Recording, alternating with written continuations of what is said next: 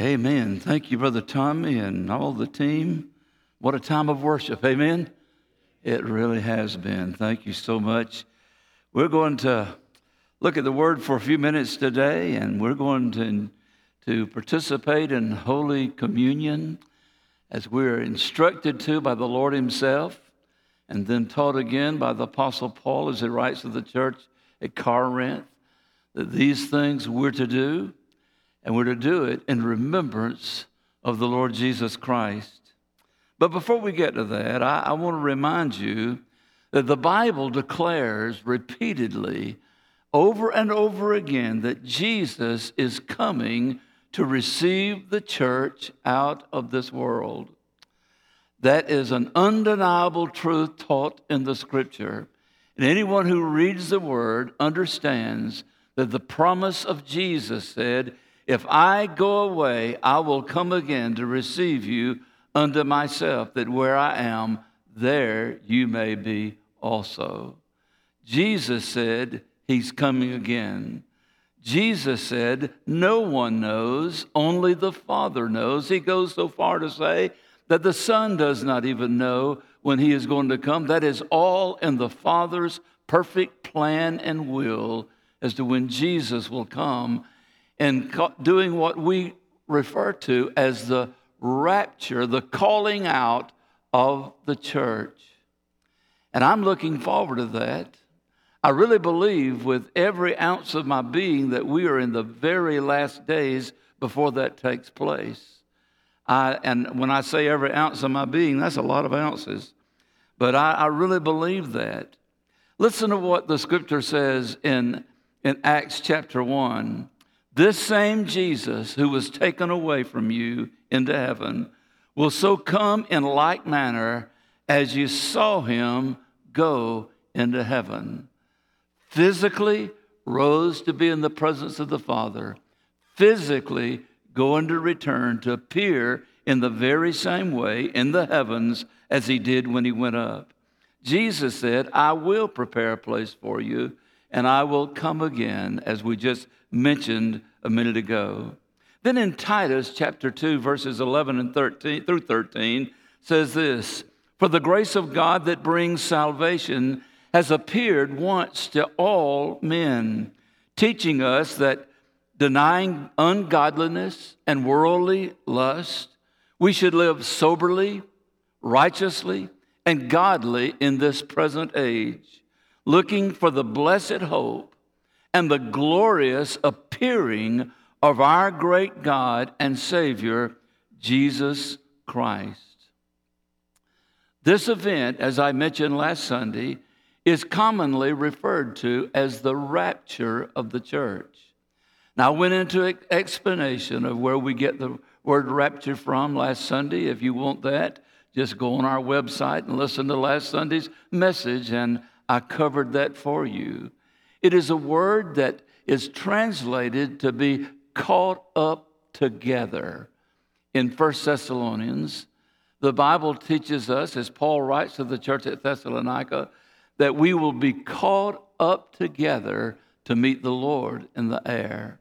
And that word that is translated caught up together means several things that are included in that. Caught up, that would signify that we're going to be taken away and the word in original form means to be snatched away.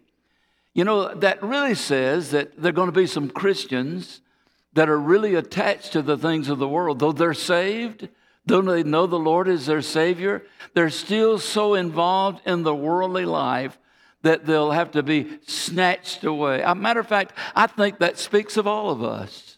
That we know that not, we're not going to miss that calling out of the church. We're not going to miss the rapture of the church. We're not going to miss that being caught up together because He's going to snatch us out of this world.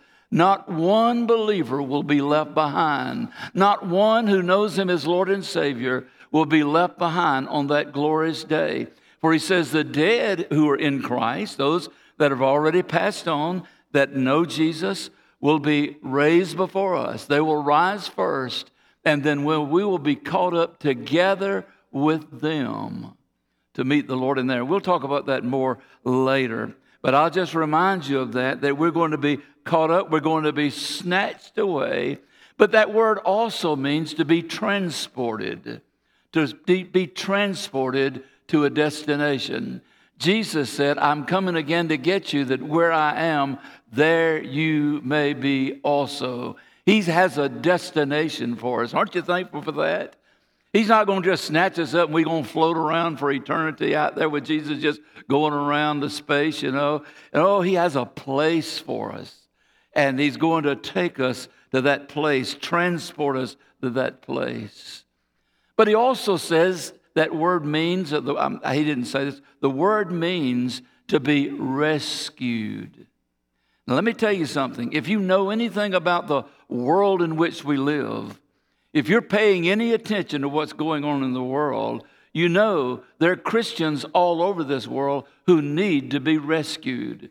There are some who are suffering greatly because they're believers in the Lord Jesus Christ. They're believers, they're Christians, they were missionaries in Afghanistan that have been left behind, and they are miserable today as they're being attacked and, and they're being mistreated and, and what they're living in. And Jesus said, He's coming again. And the word talking about caught up means to be rescued. But it's also a rescue of the entire church from the impending danger that looms over this earth. For when the church has been called out, when we've been rescued, when we've been taken all together with those that are dead in Christ, and then we which are alive will be changed, caught up together, Listen to what he says in Corinthians. He says, This mortal must put on immortality. In other words, this mortal that sickens and dies will put on immortality. Well, they'll never know death. And he says, And also, we'll put on righteousness. We'll be made like him, and we'll be rescued from out of this. But listen to what he says in Matthew. Jesus speaking says, But of that day and that hour, no one knows not even the angels of heaven.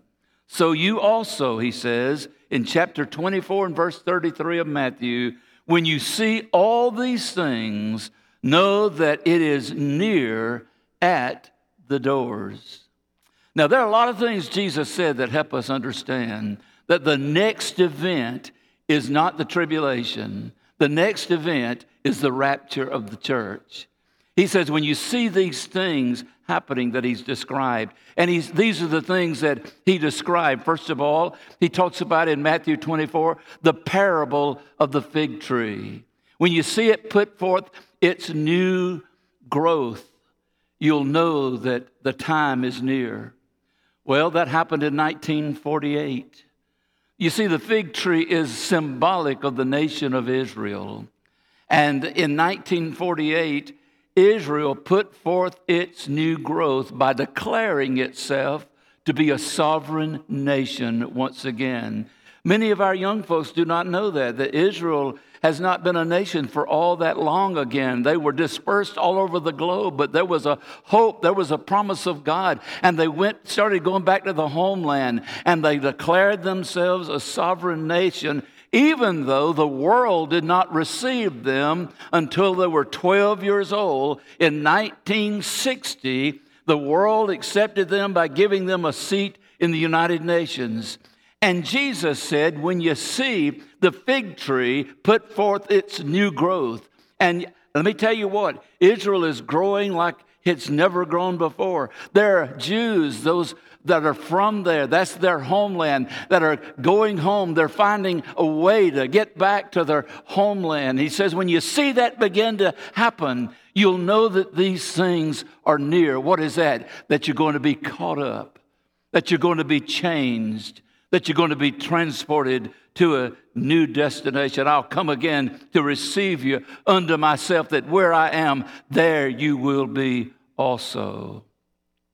In Matthew 24 and verse 44, he talks about it as be when you least expect it, in an hour that you think not.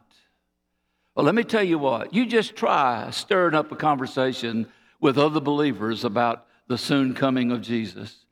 You, you be sitting in your classroom, in Sunday school classroom, even perhaps, and bring up, I think things are really shaping up. I, have been listening to Brother Rick and I've studied, and, and, I, and I'm a Bible believer, I'm a student of the Word. I believe that is really at hand, and I think we need to be ready. I'm telling you what, you will hear a strange silence most of the time.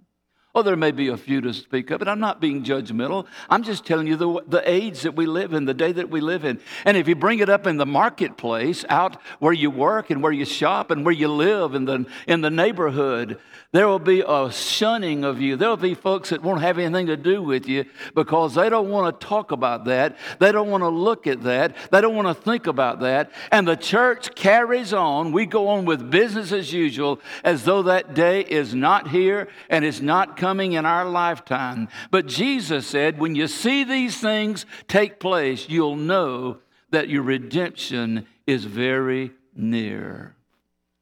When you turn to the book of the Revelation, and I'm giving you a lot in a short period of time, but we're going to back up on some of this next Sunday and talk about it a little deeper and further. But when you get the book of the Revelation, you'll, you'll see that he Jesus appears to the, John on the Isle of Patmos, and he tells him to write of the things that are and the things that are to come.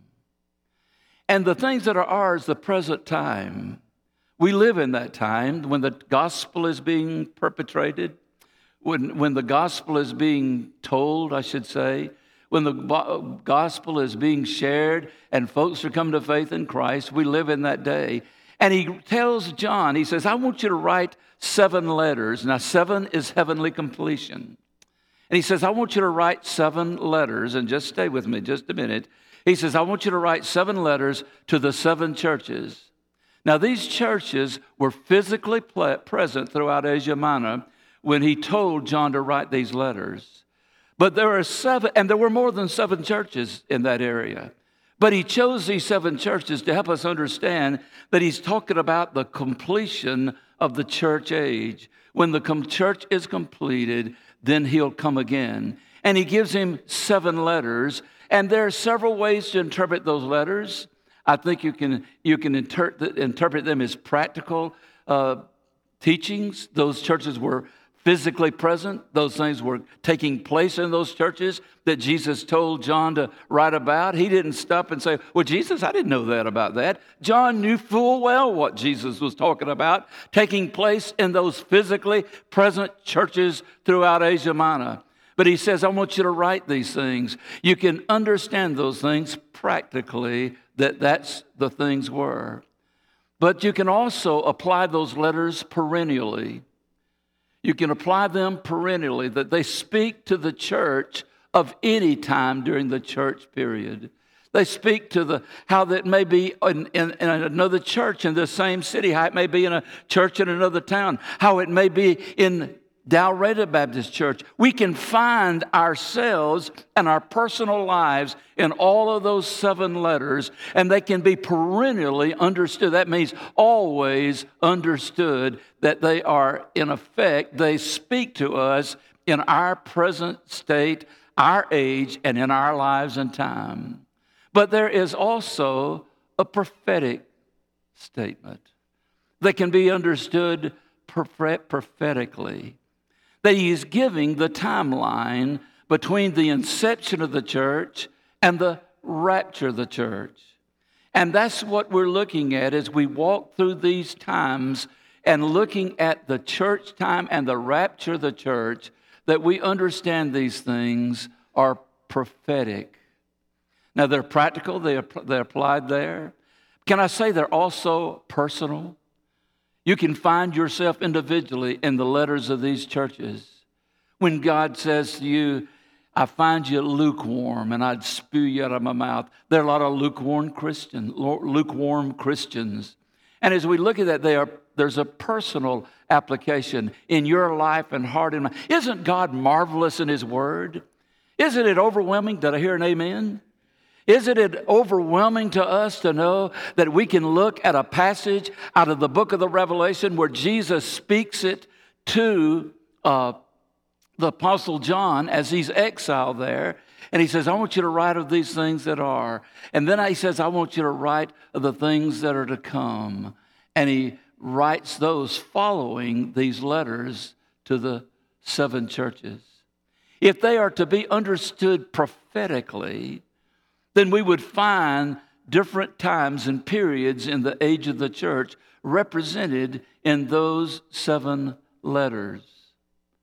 But you see, the last letter is the church at Laodicea. And the church at Laodicea is the one that's lukewarm. I, want you to listen to what he says of the church at Laodicea in Revelation chapter 3, beginning with verse 14. And to the angel of Laodiceans write, These things says the Amen, the faithful and true witness, the beginning of creation of God. I know your works, that you're neither hot nor cold. I would that you were either cold or hot, but you're neither of the two. I will vomit you out of my mouth. Because you say, I'm rich, have become wealthy, and have no need of anything, and do not know that you are wretched, and that you are miserable, poor, blind, and even naked. I counsel you to buy from me gold refined with fire, that you may be rich, and white garments, that you may be clothed, that you that the shame of your nakedness may not be revealed, and anoint your eyes with eye salve that you may see. As many as I love, I rebuke and chasten. Therefore, be zealous and repent. Behold, I stand at the door and knock. If anyone hears my voice and opens the door, I will come in to him and dine with him, and he to me. Now, we use that little verse in evangelism as though God is talking about knocking on the door of the lost person, but he's writing the letter to the church. He says, I stand at the door of the church that I own. I'm standing at the door of the church that I have redeemed with my own blood. I stand at the door of the church in this last time that has become lukewarm and they don't even know hot from cold. They don't know where they stand spiritually. They don't even realize they're naked and they're exposed in all of their sinfulness. And he says, I stand at the door and knock.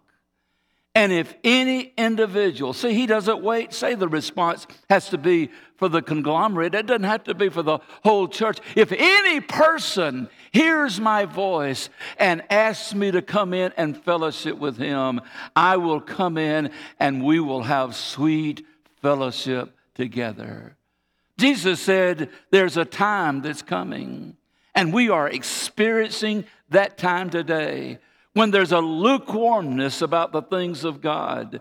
There's not an on fire spirit in the church of the Lord Jesus Christ. There's not an on fire spirit in the denominations of Christendom. We just don't seem to have that anymore. And he says, You're lukewarm. I wish you were either hot or cold, but I'd spew you out of my mouth. He says, But as I stand at the door and knock of the church, when I ask to be Lord of the people that I've saved and that they fellowship with me. He who turns to me, I will fellowship with him. Let me say what that let me tell you what that says. That says regardless of what's going on in the world, regardless of what's going on in the churches around you, you have an opportunity as an individual Christian, as an individual child of God, to have sweet, sweet communion with Jesus in the privacy of your own bedroom, in the privacy of your own closet, if I can say that. You get in that prayer closet, you, you spend a little time with Jesus, and He says, If you will call out to me, if you will turn to me, if you'll open up the door, I will fellowship with you and you with me. He longs to fellowship with the church in these last days, but He always has fellowship through the individual Christian. And together they come together to magnify the Lord in what He's doing in their own lives, what He's doing in their time of private fellowship with Jesus, and we come together in public worship and we sing the songs of praise and we lift our voices to Him who has saved us and has fellowship with us throughout the week. And we praise Him and we come before Him as a group and we pray and we say, God, thank you for being our presence. For you said, where we're gathered together, you are with us. And Father, we welcome you in your spirit in this place. Speak to our hearts, minister to our needs in, in, instruct us and lift us up and encourage us in the day in which we live. Jesus said, He says, Write this down, John. In those days, if the Christians will just open up the door of fellowship for me to come into their lives and fellowship with them afresh, I will do that in the midst of all that's going on in the world when there is a lukewarmness, even a coldness about the people of the church, I will fellowship with that one who will turn to me. That's sweet. That is a sweet promise that he says, I'll not leave you, I'll be with you always. He writes this as the final of the seven letters. As I said of those seven letters, you can, you can interpret them perennially. They always are applicable in any local congregation. You can interpret them personally, that they're written to the individual believers. You can refer to them, interpret them practically as you study these churches and go back into history and find what he writes to them or about the things that are really going on in those churches at that time. But let me tell you, the reason for the writing of the Revelation is a prophetic reason.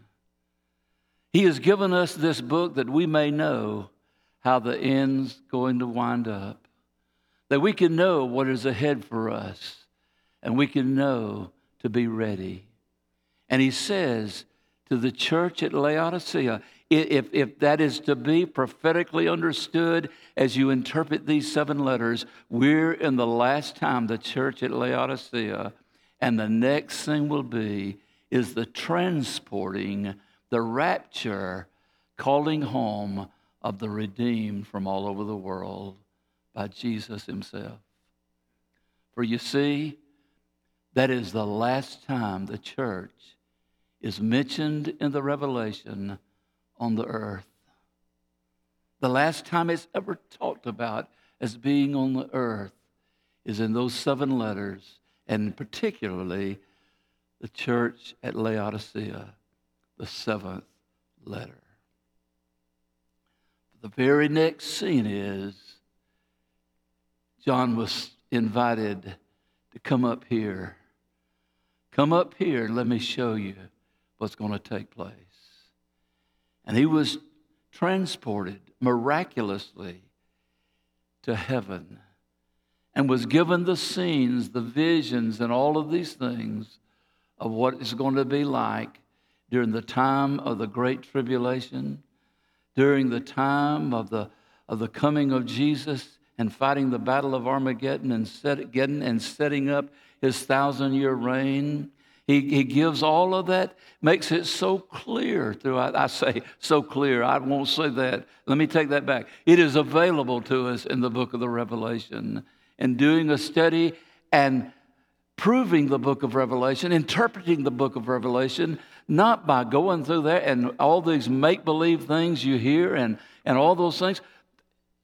Interpret the book of Revelation by the Word of God. God is not going to give us anything in His Word that is contrary to His book. All of the Bible is all true. Every bit of it, every jot and every tittle, every word, every syllable, every letter of the Word of God is God's breathed word to us. And the revelation is to be understood by knowing the character, the workings, the will, and the trail of God's redemption as it's given all the way from creation until the coming of Jesus. We're living in that day. Now, I know there are a lot of different opinions. I understand that. But you can be wrong if you want to. I'm going to be with the word, okay? We could, we're going to talk about this. And let me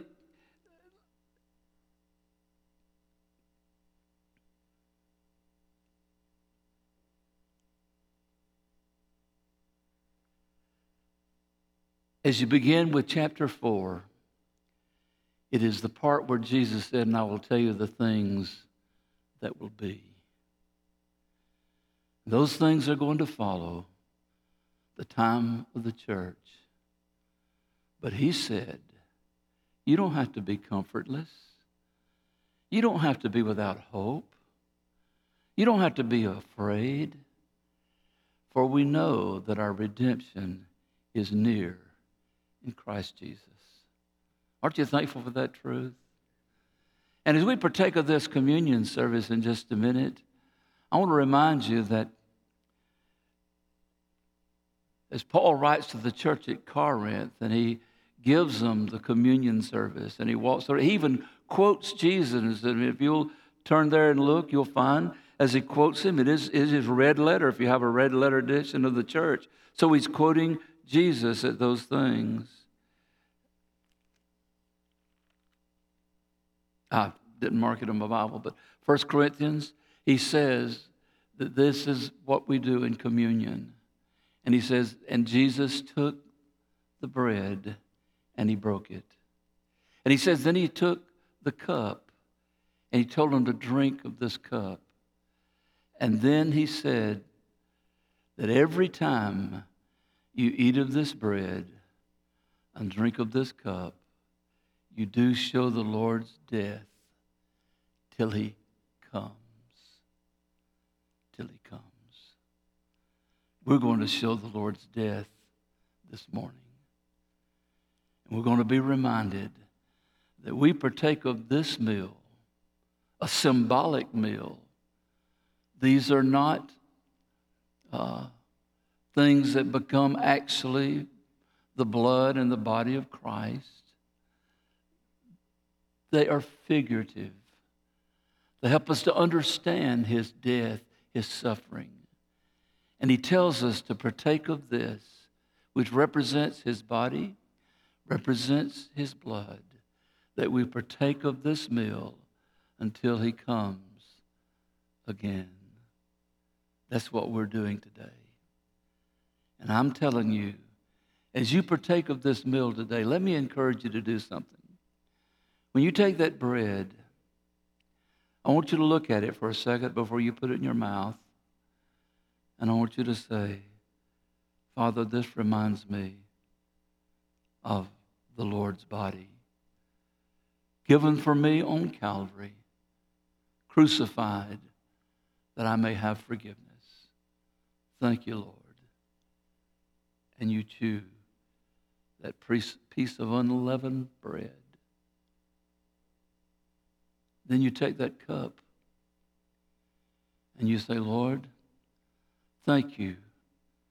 This reminds me of your blood shed on Calvary that cleanses me of every sin and gives me the hope.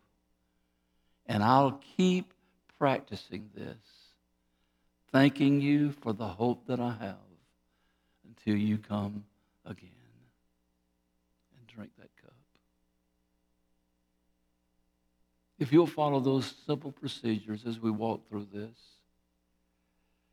this could be the very most meaningful communion you've ever taken.